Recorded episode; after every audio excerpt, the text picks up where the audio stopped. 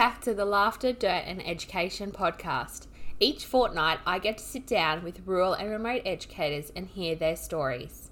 Thank you for joining me for yet another episode. Before I begin, I would like to acknowledge that I am bringing this episode to you from the lands of the Wangan Yangulu people. I also acknowledge the traditional custodians of the various lands on which you are listening from today and pay respect to elders past, present, and emerging, and extend that respect to other Aboriginal people joining us today. Welcome back to another episode. This week I got to chat with the lovely Megan. I loved how vulnerable she was about her mental health struggles and making the massive move to the Northern Territory. I think this is often not spoken about, and I love that she was able to open up about her struggles.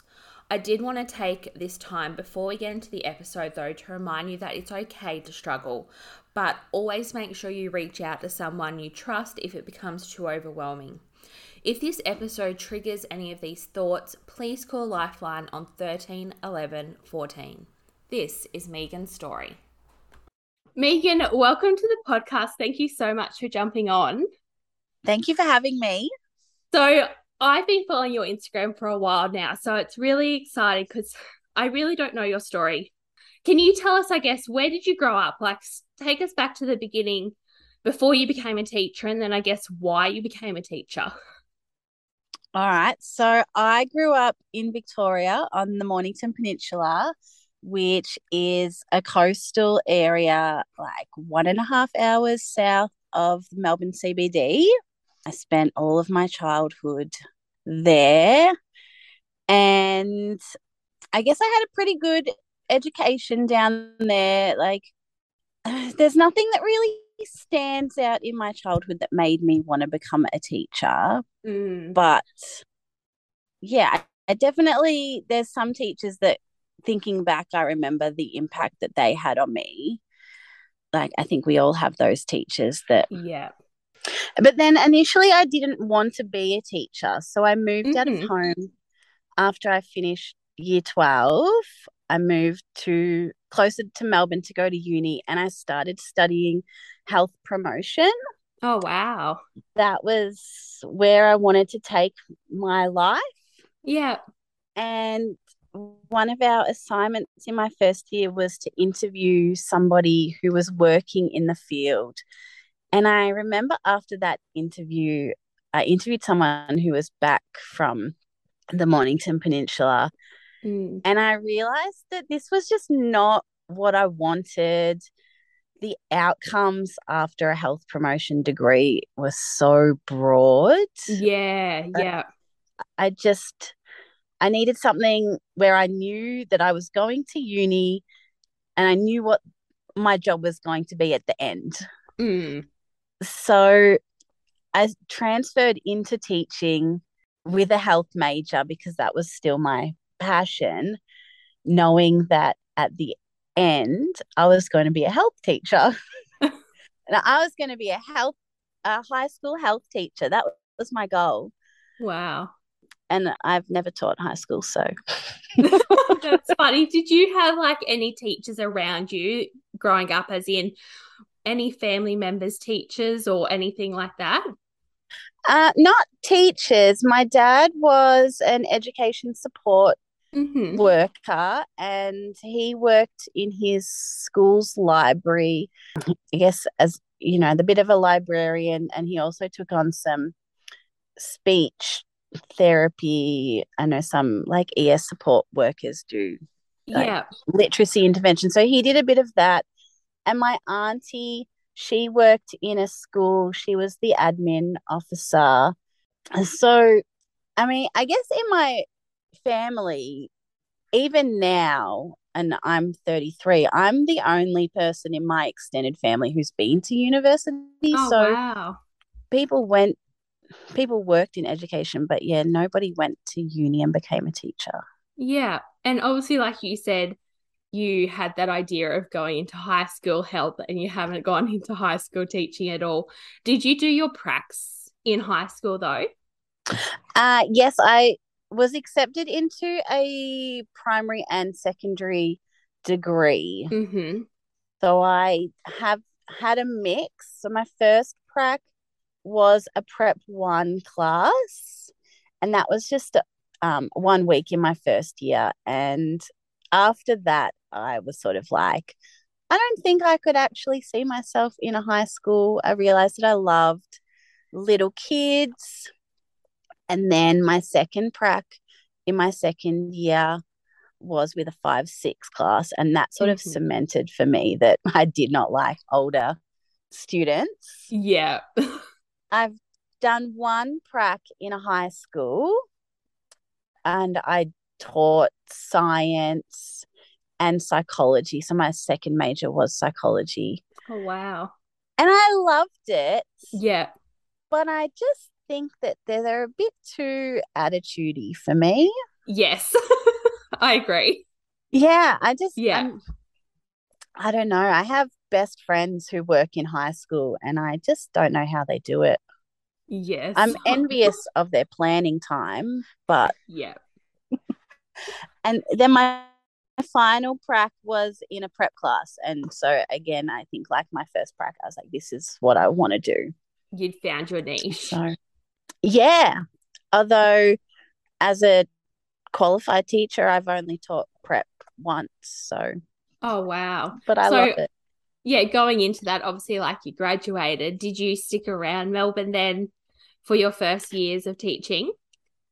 Yes, I did. So it took me 11 months to get my first teaching job. After I graduated, it was really hard to get a job. It was a totally different time to now. Yeah. It would have been, I guess it was seven years ago, and I applied for hundreds of positions Mm, and I had 10 interviews and I just could not land a job.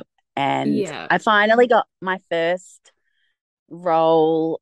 It was a four month maternity leave contract in August, uh, the year after I graduated. And so I did that at one school, and it was a really rough school in Melbourne's northern suburbs. Mhm. Like and I think as a graduate, I really struggled. I struggled coming in in August and taking over a class. And these kids who had a lot of trauma background, it was a lot for me Yeah. to take on. And I didn't stay there after that contract. I got another job that was much closer to my home mhm. And so I taught there for a year and then I moved up to Alice Springs. So I did about oh yeah, almost a year and a half in Melbourne before I moved. Yeah. And obviously, like you say about your first year, that four month contract. And obviously, like I'm only this making this assumption, I guess, of you, but I know my personal experience, quite often we are very sheltered from that low socioeconomic, like the schools that do have trouble, like troubled kids. And that's not meaning they're naughty, but they're coming with a lot of that background of not having a safe home and stuff. And it's very different, I guess, to how we might have been raised. And I think going off your own experiences and then being responsible for a class like that is very overwhelming as a first year teacher. Yeah, absolutely. Except I think my experience is probably the opposite because I Mhm. did grow up in a very like the Mornington Peninsula is quite a high SES area, Oh, wow. but there is a little pocket where I grew up that is quite disadvantaged. And I did, I grew up with family violence and parents who Mhm. had addiction. And so I think for me, going into a school with kids who had a lot of trauma, at that time, I probably hadn't dealt with my own Own- trauma. Mm. So I wasn't young. I know I have friends who started teaching when they were 21. I was 25 Oh, when I wow. first started, but I still, I guess I felt inexperienced to take on their trauma. And it was very different to my own trauma. They were, a lot of my students were refugees. hmm Um, they had come from Syria or Turkey and yeah, totally different trauma to what I had experienced yeah. growing up and bringing that into the classroom. It's quite overwhelming. Yes, and yeah, it's not just one or two children as well. It's um yeah, yeah, a whole classroom, I guess. Majority I of them like having that trauma background as well. Absolutely. Yes. Yeah. It's very difficult. And you spoke about obviously I know this is pre-COVID and I'm sure times are very different now. I can only speak on behalf of Queensland, but is it quite normal for Melbourne to have like four graduates to get a job? I think uh, so. When I did graduate, it was very difficult to mm. get a job. And definitely now it's not. Yeah. Like we, my, I know my school right now has 15 teachers, 15 teaching positions advertised. So it, and there's so many teaching positions across Melbourne. We're so yeah. desperate. But seven years ago, I think it was completely different. And I remember my lecturers and tutors talking to us and saying, some of you won't get jobs, some of you will have to mm. go into relief teaching because that's just the reality. Yeah. Yeah. And I think a lot of I can even re- being um I can even remember being told the same thing and at the time it probably was like oh you're just trying to scare me but then you do hear these stories of teacher numbers are so high that as a graduate, it is difficult to get those positions, especially in the bigger cities, I guess. Yeah, it was. And I guess at that time, I wasn't open to going outside of Melbourne. Yeah. I I was renting. I had a couple of housemates and I just couldn't picture myself leaving Melbourne and going somewhere a small town by myself and having yeah. to put myself out there. Mm. And that's it. It is a very big jump to do that too. Yes. Yeah. Absolutely. So obviously, you did make that jump though, because, and you made a very big jump. You ended up in Alice Springs. So tell me, how did that eventuate? So I moved to Alice Springs because that's where my partner at the time was living. Mm-hmm. So we did meet in Melbourne, and he was working in Melbourne, and I had just landed my. Oh no, sorry. When we met, I wasn't teaching. Yeah. Um, I was just about to finish uni, and so we were together for almost a year, and then he decided that he'd had enough of working in Melbourne, and he was a part of a Facebook group for social workers from his degree, and somebody mm-hmm. posted mm-hmm. a job in Alice Springs, and he was like, "I'm going to do it." And I was like, "Okay," and we had, I guess, because we'd only been together for a year, and then at that time that he decided to leave, I just got my first teaching job in Melbourne. Yeah. So we did long distance for the entire time that I taught in Melbourne, so like 16 months. And then afterwards, I just thought, why, like, why not go to Alice Springs? I love this guy. There's nothing that I'm tied to here in Melbourne anymore. So let's just give it a shot. Wow. And I'd gone up a couple of times throughout our long distance relationship mm-hmm. to visit him. And yeah, I just I was young. Yeah. Yeah. Yeah, I was going to ask, had you been up there before? And obviously, him living up there would give you a good excuse to go visit anyway. Yes, yes. So I yeah. probably had gone up three times. Mm-hmm. And just not for really long visits, like a couple of school holidays. So maybe like a week and I think a long weekend. But enough to get a feel for the town and to think yeah. maybe I could do this.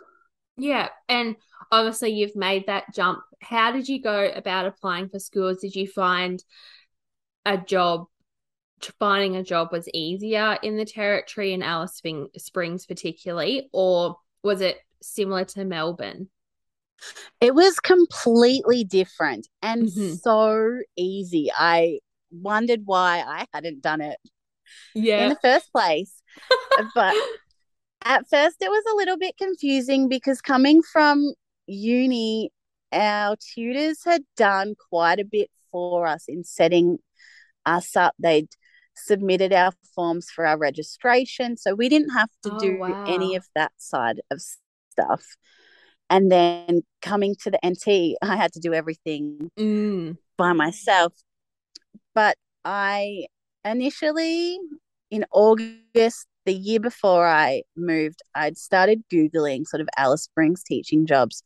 And one school came up that was advertising.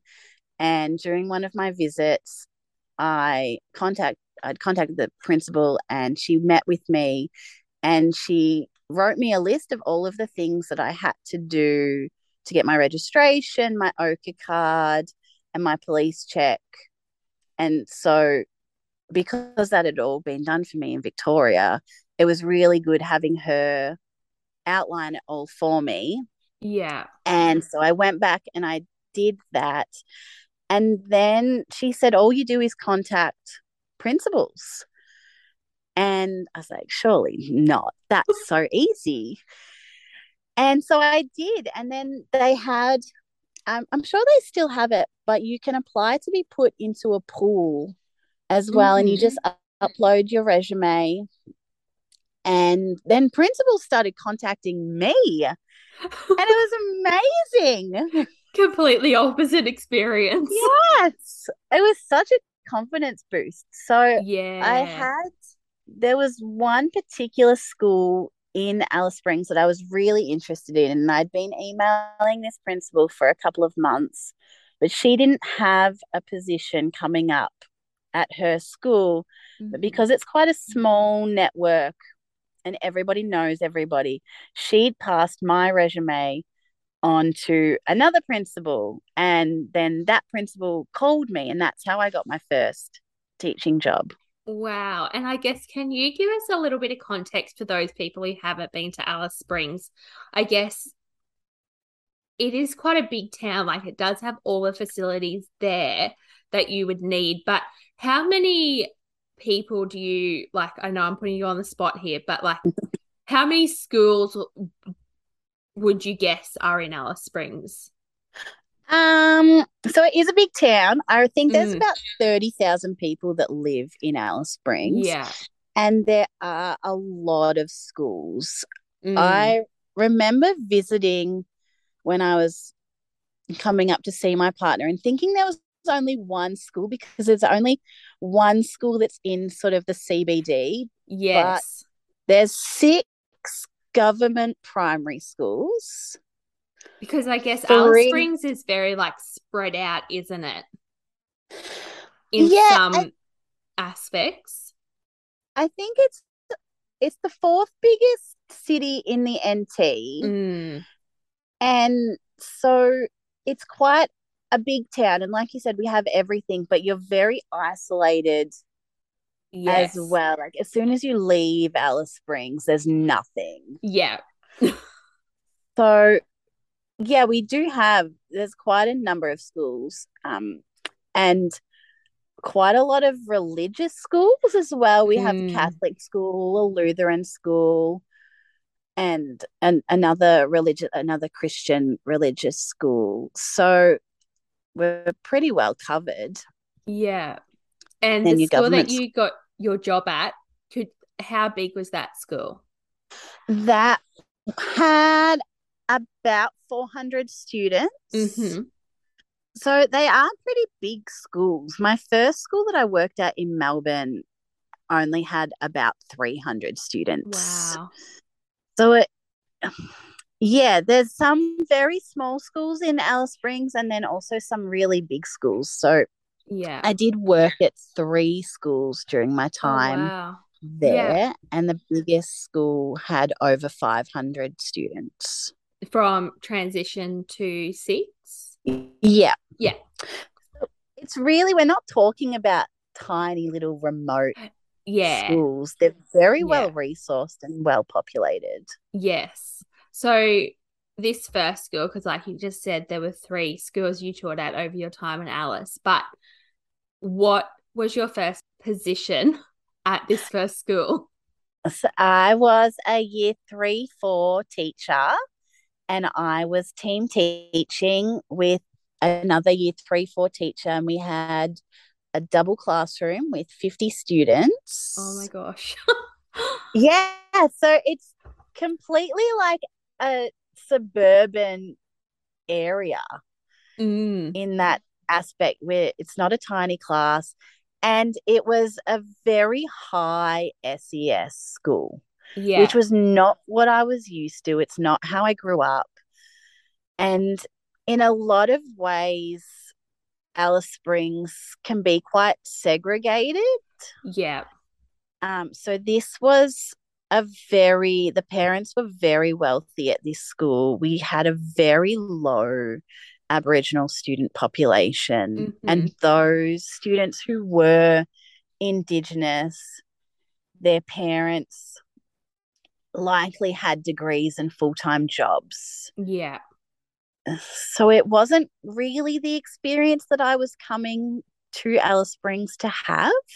Mm, Um, and yeah, totally different to anything that I had ever experienced before. And I just, it wasn't for me. okay. And why do you think that was? Like, obviously, high social economic, like, I know I personally, I would say I've taught low and medium, I guess. So I'm not even familiar with schools that have a high SES background, but why do you think that wasn't for you? Like, obviously, it wasn't really what you were probably picturing when you were moving to Alice Springs, but yeah, tell me more. Yeah, I guess it's very different in that the pressure doesn't come from the kids as such, Mm. it comes from the parents. Yeah. And it also comes a lot from your leadership, which, well, I guess that's like any school, really. But Mm, there was a lot of pressure to push kids that were achieving at level beyond yeah. being at level. And that was something that I'd never had any experience in doing. My experience in Melbourne was with ESL kids and kids from trauma backgrounds who, if we could get them at level, that was amazing. So yeah. I couldn't understand why I would have to push kids even further. Yes. Yeah. Yeah. I guess But we push them so much as it is. And then, like, if they're achieving at level like that, is a celebration within ex- with, within itself. yes. Yeah. so, how long did you say you were at that school? Sorry. Uh, I was only there for 12 months and I Yeah. was really open with the principal about why I wanted to leave. So we Yeah. started having that conversation about halfway through the year. She really encouraged me to stay, but I just I just couldn't Yeah. and so I ended up moving to another school, I guess on the other side of Alice Springs. Mhm. Like I said, it is a big town. So it was a 10 minute drive, Mhm. the other side of town, and it was the opposite of what I had been at. yeah. A very high Aboriginal population. Um, I had a lot of kids who had trauma background again, but to to a degree that I had not experienced before. I guess like Mhm. the kids who were refugees, but a different trauma, like something Yeah. I had no experience with. But I loved it. It was Mm. hard, but I loved it. Yeah, and I was going to ask you mentioned you did your major in psychology as well. Do you think that obviously teaching psychology is very different if you're going into high school, but do you think the content you were taught during uni about that helped you at all as a teacher? Yeah, I think so because the content that we were doing as a psych major wasn't so much about how to teach mm-hmm. psych. It was, I guess, assuming that you would go on further to do psych. I was just doing the basic subjects. And if you were in yeah. a psych degree, I assume you would have been doing a lot more subjects. Mm. But definitely it gave me a lot more insight into a bit of child development and um, the ways that our brain reacts to trauma and yeah like brain development and yeah for sure. Yeah. yeah and you said you loved this school. Can you tell me a little bit about it? Obviously you said it was a bit more low socioeconomic but what grades did you teach there? When i first got there i taught year one and year two in a mm-hmm. composite class. And I think from the get go, I loved it because it was the first time that I'd been able to teach junior primary. And yeah. it was something that I'd been asking for since I started teaching. Yeah. And to finally have a principal say, yeah, we'll give you this opportunity. I guess I felt appreciated and listened to, and I had freedom to teach in the way that I wanted to and to bring in play and craft into my classroom. That is so wonderful because I think sometimes, I don't know, I'm only speaking from my experience, and sometimes it's not even leadership's fault by any means, but like when you are teaching those lower years, and I guess any grade really, like sometimes everyone is so focused on curriculum, which obviously we need to get through, but at the end of the day, they are kids, and that play and that craft is still so, so important for them. Yes. And it's yeah. it's my favorite thing to bring in. And I understand that leadership always say, you know, you get a preference, but at the end of the day, we'll put you where we need you. Yeah. But everybody has their year levels that they're more drawn to and when yeah. you finally get to be in that space it's just i think well i know for me i became the teacher that i wanted to be because i finally was given that opportunity. Yeah that's amazing.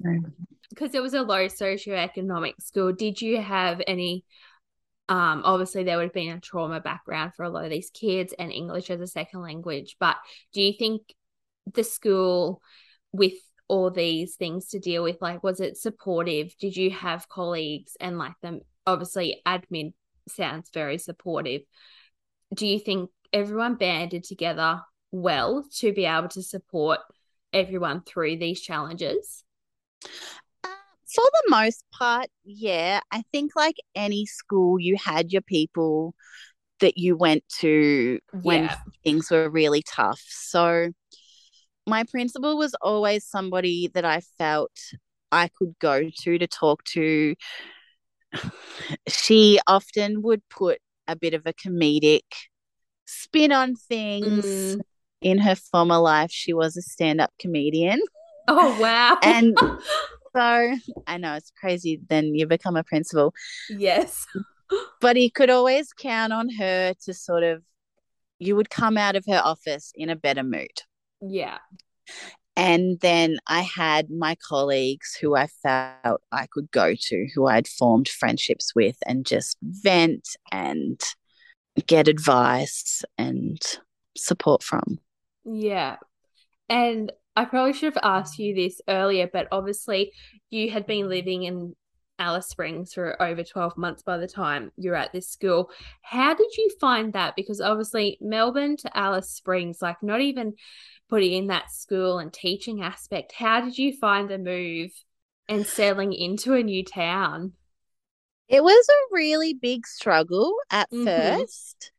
I found it really overwhelming to go from a place where I get like I wasn't single, like I was in a relationship, but I had mm. I guess, a lot of freedom and time to myself in Melbourne. And I had my friends here. And then when I moved to Alice Springs, the only person I had was my partner. Yeah. And we went from not really spending a lot of time together to suddenly living together and me not having anybody else and being in this completely new town. I really struggled and I did have to go and seek help. Mm-hmm. I felt, well, I was diagnosed with depression. I felt, yeah, really overwhelmed and sad. And I didn't know if I'd made the right choice. Yeah. And then coupled with being at a school that wasn't the right fit for me. Mm. Yeah, first it was really difficult.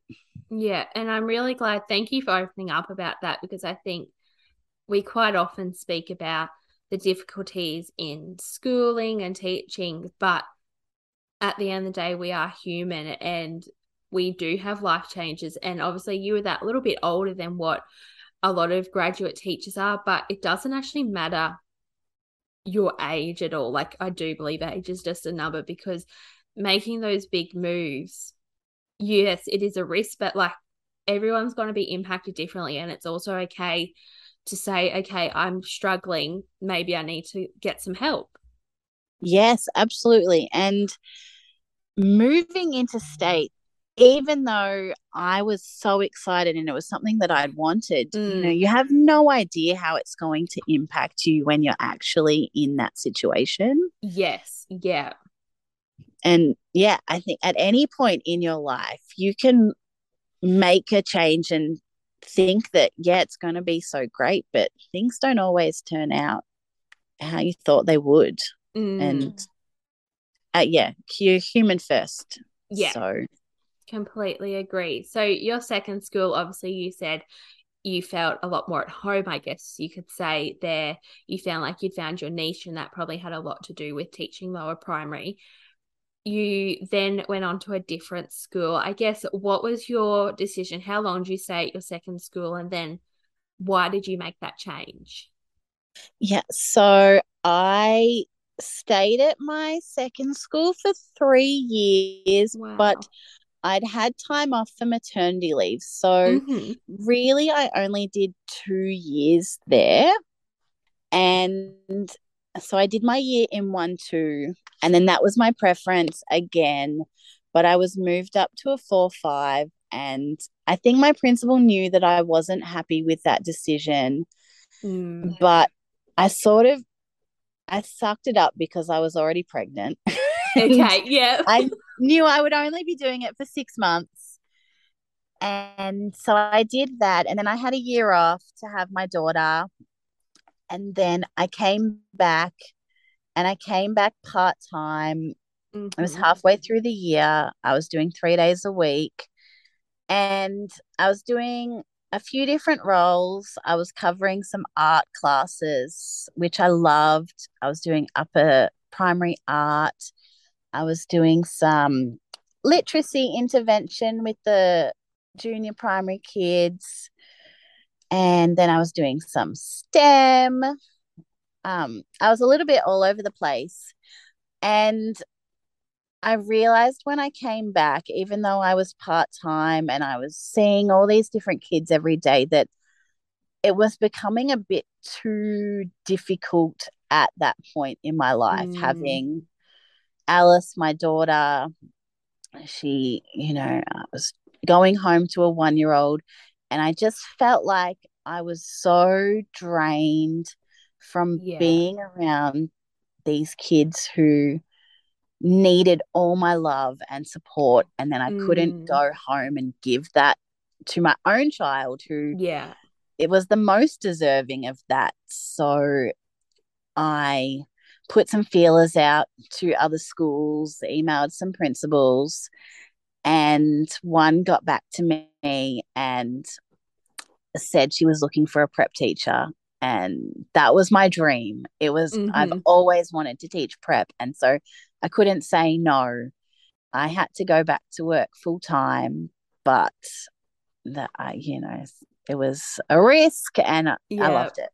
That's good. And uh I'm really glad you brought up your daughter. So, obviously, I don't think I've actually had any guests on the podcast who have been mothers and teaching. So, I guess, how was that? Obviously, you were raising Alice in a town where your family weren't there. Like, you obviously have your partner, but, and then to go back teaching, how did that go for you? Because obviously I'm not a parent, so I honestly cannot relate at all, but I can only imagine the juggle. And like you said, that your previous school, like you were just drained by the end of the day. But how did you find it more from an aspect of, yeah, not having your family and being away from that home village, I guess?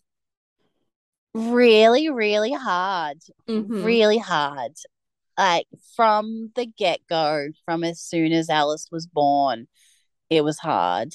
Mhm. And I mean, I guess I was open before about my mental health. And again, after Alice was born, I was diagnosed with postnatal depression. And it was so hard not having family around to support yeah. me.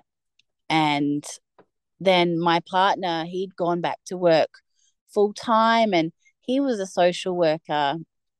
So he was dealing with really traumatic things at his Mm, work and then having to come home to parent Alice and support me. Like it was such a difficult time. And going back to work was probably something that I needed. And yeah. I think I know that when I went back to work, I became a better parent in some aspects because I could have that break Yeah.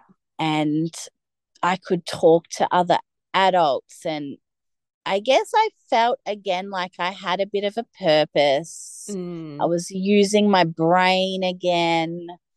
It was really good to go back, but yeah, very emotionally taxing as I- well. Yeah, I can imagine. I guess I hear from other parents when obviously they love their children, but when motherhood comes, like that identity that you have created for yourself, and obviously your identity as a teacher, as a community member, like it totally changes when you bring a child into the mix. Yeah, for sure. Mm. Like, and I think as teachers, we're so dedicated to our careers. I mean, Yeah. I don't know a lot of people outside of teachers, so I Yeah. can't speak for. I'm not sure there's many like accountants who are dedicated to their careers as we are, or Yes. Yeah. CEOs or any other job, but we become so invested in our students' lives and Mm. yeah, that it does. It takes up a huge part of your identity. And then to take a step back from that, it's yeah, really hard. And I know as well for me, I was, I guess, pretty involved in my Instagram at the time Mm. and I would see other mums who were teachers posting about how much they loved motherhood and I just I couldn't see see it from their perspective like I really missed that part of me that Yeah. yeah it was really good to Mm. go back it was good to go back part-time Yeah. And like you said, like sometimes, as I said, I'm not a mother, but sometimes I have the opposite of when you're around a child all day. And I guess in my job now, like I am one on one with my student as a gubby. So sometimes when you spend all day with just a child and you're like, oh, I need some adult interaction. yes it's exactly like Yeah. that Yeah, and it's that mental health aspect too, because yes, there it's not saying you don't love your job, you don't love the children you have, or anything like that. But at the end of the day, sometimes adult conversation can fill your cup up. yes and we had mothers groups and hmm you know, all of those things. But it's just not the same as when you go to your job, you have, you're stepping into something else. And Yeah. sometimes I talk to my colleagues now, like, we always go and get a coffee before work, not together, but we'll come into work and we always have a coffee. And I say to them, like, going to get a coffee, that's my transitional time. I drop Alice at childcare Mm. and then I get a coffee. And when I come out of the coffee shop, I'm a teacher.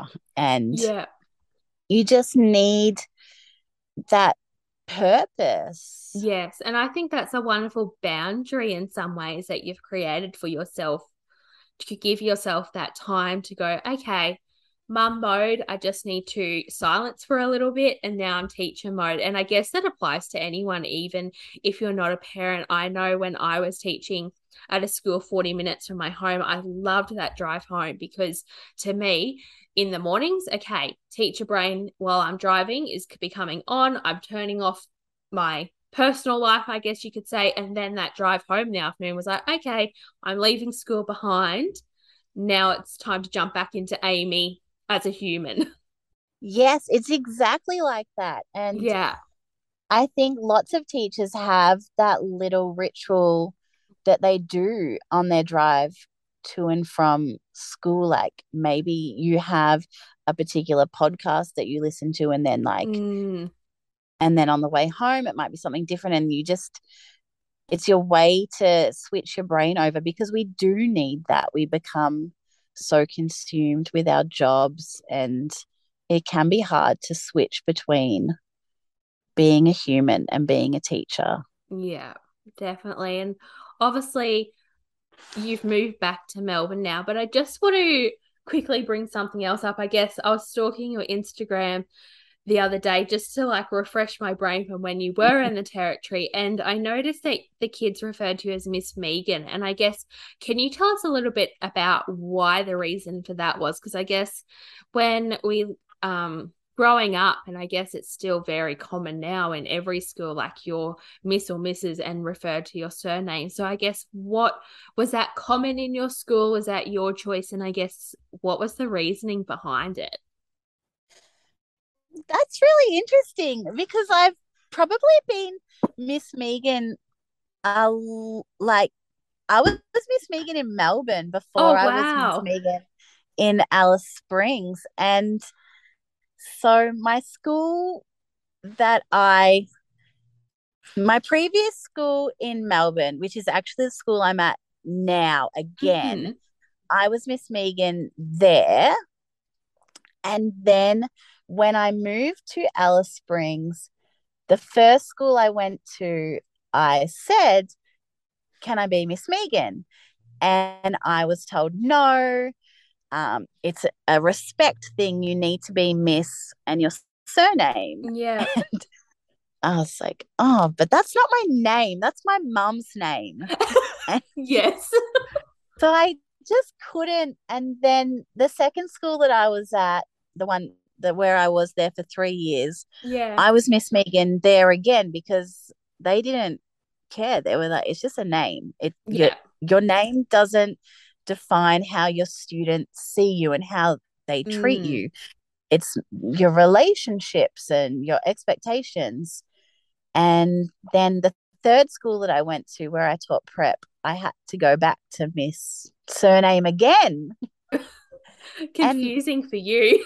yeah. Yeah. And all of the teachers at this third school were using their surname and support staff used their first name and they Oh, did that as a way to separate us. Oh gosh.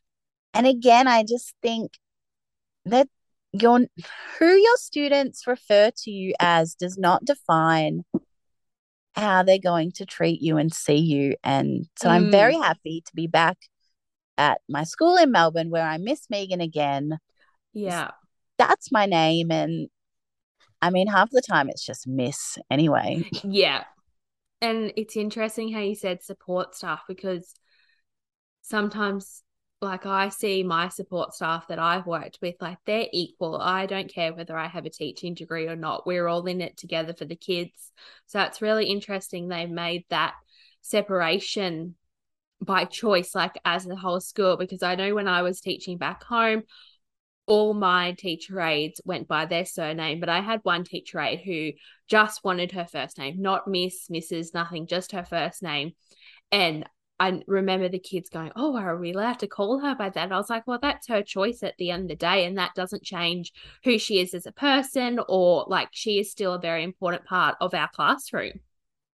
Yeah, I don't really get why your name and the what you choose to be referred to as Mm, is so important in some schools. And like you said, your support staff are equal to you. And that was a really important and pushed thing at our seconds at my second school. We mhm. our principal would often talk about the relationship that you had with your support person and that the student should see you as equal. Yeah. And yeah, I completely agree with that. My support staff that I work with now, they go by their first name and I go by my first name and there's no difference between Mm. us. Yeah, I'm Yeah. And I guess you still have to earn that respect and vice versa for the kids. So just because you're using your surname, and I guess that probably, I don't know if that's because we're younger and it's a change of generation thing too. yeah, maybe it is. I know Mm. that oh, I guess all three principals that I had in Alice Springs were probably of the same generation, but Yeah.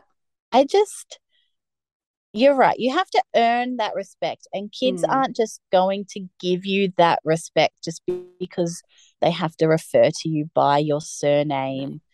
Yeah. And I also like, especially kids that have a trauma background and are so wary of Mm. adults who come in and out of their lives. I've taught a lot of kids who lived in out of home care and students who had parents in prison. And so having stable adults in their lives, like you have to earn their trust and their respect. It's not just going to be given to you just because you have they have to call you by your surname. Yeah, and I guess that English as a second language too probably plays a big part in it. And their family dynamics and the social structure in their communities change. Like, for example, this is not even a child, this is a grown man who my dad used to work with, and he has an Indigenous background. And he, after getting to know my dad, now calls him uncle. Obviously, there's no relation there, but like for him, he looks up to my dad as a role model. And so calling my dad uncle means like he holds dad to a high regard. And that's not because dad expected him to do that. That's because they got along and he sees dad as a role model. And I guess that's Yeah. the same with kids. Yeah, absolutely. And I think I from my experience in Aboriginal communities, like that respect towards their Aboriginal elders is granted pretty quickly. Mm, Like they you do refer to people as auntie, uncle, and nana. And that's just their title. And Yeah. yeah, but our other people, you have to earn that. Mm. So yeah. And obviously, like we said, you've moved back to Melbourne. I guess what was the decision behind that? Because you spent about five years, if I'm correct, in Alice Springs. So, what? yeah, five years. Yeah. So obviously that big jump back to Melbourne then what yeah, what was the decision behind it? Um, I think COVID had quite a bit to Mm. do with it. Um, by this, by the time we moved back, Alice was two and a half, and after two years of COVID, you know, we hadn't had that chance to have our family around coming up to visit, or us being able to come back to Melbourne to visit, and just I'd had postnatal depression, and I, and I think, yeah, after five years as well, it really became too much Yeah. because, like I mentioned at the beginning, even though Alice is a Alice Springs is a big town, once you leave, there's nothing there. So Mm. you're sort of stuck. yeah. And for a lot of people, you get out frequently, like you go Mm. interstate every six months. But because of COVID, we couldn't do that. So we were really stuck and we just couldn't do it anymore. It takes a toll on your mind, constantly being around these kids who you love and mm. give so much to, but you take on all of their trauma. And like I mentioned, my partner was a social worker, so he was taking on all of the trauma of the families that he was working with, and we just couldn't do it anymore. Yeah. And I think that's really good that you could recognize that as well, as well as for your daughter Alice, because yeah, COVID, and I was there when the Northern Territory locked down, and I know how hard they did lock down. So I could only imagine how difficult that would have been as parents for you guys and knowing you were separated from your family and giving Alice that opportunity to grow up around her family. Yeah, it definitely played a huge part in us wanting to come back because I think from the very start of COVID, the NT locked down and like you said, really hard despite mm. our low numbers and I mean, it's very hard for me now to be back in Melbourne and to talk about my experiences with COVID because I know that Melbourne went through something way harsher than anything we went through mm. in the mm. NT. And so I'm very mindful of the way that I talk about how we were locked down. Yeah. But I guess because we were so isolated and we couldn't leave and we couldn't be around our family. And you know for the nt the vulnerable population they really had to take those measures yeah. to protect people. It was a really big part of our decision.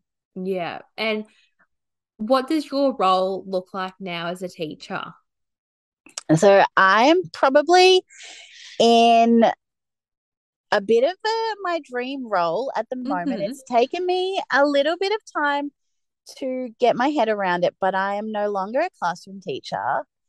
I work in inclusion and engagement mm-hmm. at the school that I taught at before I moved back to Alice Springs. So I was really lucky. I stayed in contact with at the time that I was originally teaching there, she was our student well-being senior teacher and now she is the assistant principal. And so we stayed in contact and when she became aware that I was moving back she asked me to apply for this inclusion and engagement position and so I did and so now I work in intervention programs within our school. Mm-hmm. Um, I do literacy and numeracy intervention with upper primary students. And so I take them for two hours a day. Um, these are students who are like maybe two to three behind, years behind mm-hmm. their expected achievement level. And so I do a lot literacy and numeracy work with them, but it's more hands on and engaging. So we do a lot of cooking and making things and then writing about it and giving them that life experience. And then I also have a play based program where I work with students in prep and year one. And I just run like I guess like what I was doing in my prep classroom, just a play session. And mm-hmm. that's for my kids who, because of their two years they spent with COVID, haven't developed those early social skills that yeah. we would expect yeah. kids to have. And so we do a lot of conflict resolution and friendship building. And it's my favorite part of my week. And I've also taken on tutoring all of our Indigenous students. So mm-hmm. um, we get additional funding from the government to support our Indigenous students. And so I run some small group tutoring programs with them. It sounds like a wonderful mixture.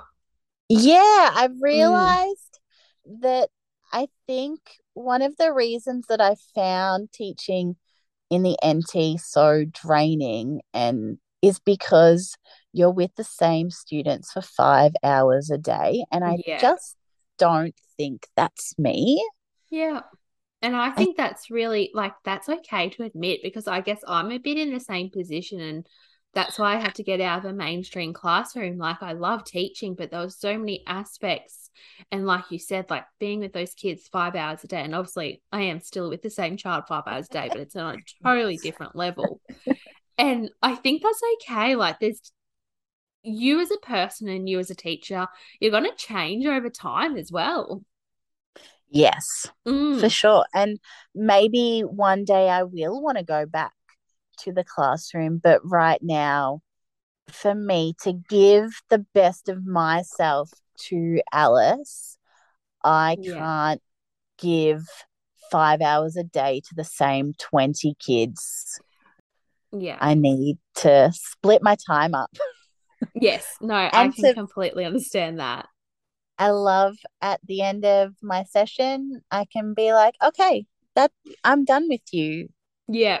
Like yes. Because and because kids they're humans too. They come in, mm. they might have had a bad morning and they come in and they bring that and to be able to go after two hours, you're not my problem anymore. Yeah. Oh, it's the best. Yes. no, that yeah, that does sound pretty good. yep. Uh, I'm really I'm happy and I hope that I get to continue doing it next year. Oh, hint that's... hint to my assistant yes. principal. Hopefully she listens. yeah, well, I'll um send it to her. Yes, there's a little hint there. well, Megan, thank you so much for jumping on. I know we're recording this late during the week, um, after already trying to get through the first three days of the week. So thank you so much for jumping on. Thank you so much for being so honest, like with the difficulties, because I think, and I've said it before, like it is a very controversial, I'm not even controversial, but a lot of people don't want to put themselves out there and say the struggles they've had. And I think that's completely acceptable and understandable that they don't want to. But thank you for opening up and I guess letting people know they're not alone.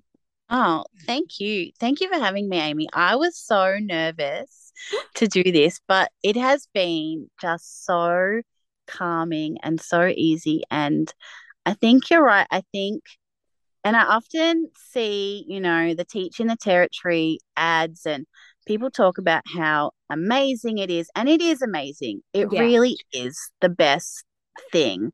And, but I would never de- want to deter somebody from doing it. But the reality is that it is also very difficult and you have to find ways to look after yourself. Yeah. And uh, yeah, I think that's teaching sometimes just in general too. Like I'm probably not the best person because sometimes I go, oh, teaching like it's hard. And then I go, well, yeah, it is hard, but there's also amazing moments. And I think it's important. And I love your Instagram, which I'll tag you in it so everyone can find you. But you're honest, like you show both sides of it as well. Oh, thank you. I really, I do want to keep it real. Mm. Like, yeah, as I said, there were so many things that I loved yeah. But yeah, you have to, people need to know that it is hard. Teaching in general is hard. Yes. But it's the best job. Yeah, completely agree. Well, thank you again. And I'm really looking forward to, you know, you keeping the same role next year in 2023. yeah, let's watching you on Instagram. Wow. Hopefully, I'll be um, posting my job position. Like it'll come out soon, and I can do my little 2023 reveal. We can celebrate. We'll manifest it. All right. I'm keen. Thanks for joining us for another episode. I hope you enjoyed this episode as much as I enjoyed catching up with our guest. Make sure you follow us on our social media pages to keep up to date. You can find us on Instagram at Laughter Dirt Education underscore podcast or on Facebook at Laughter Dirt Education, the podcast. Until next fortnight, I hope you keep well. Bye.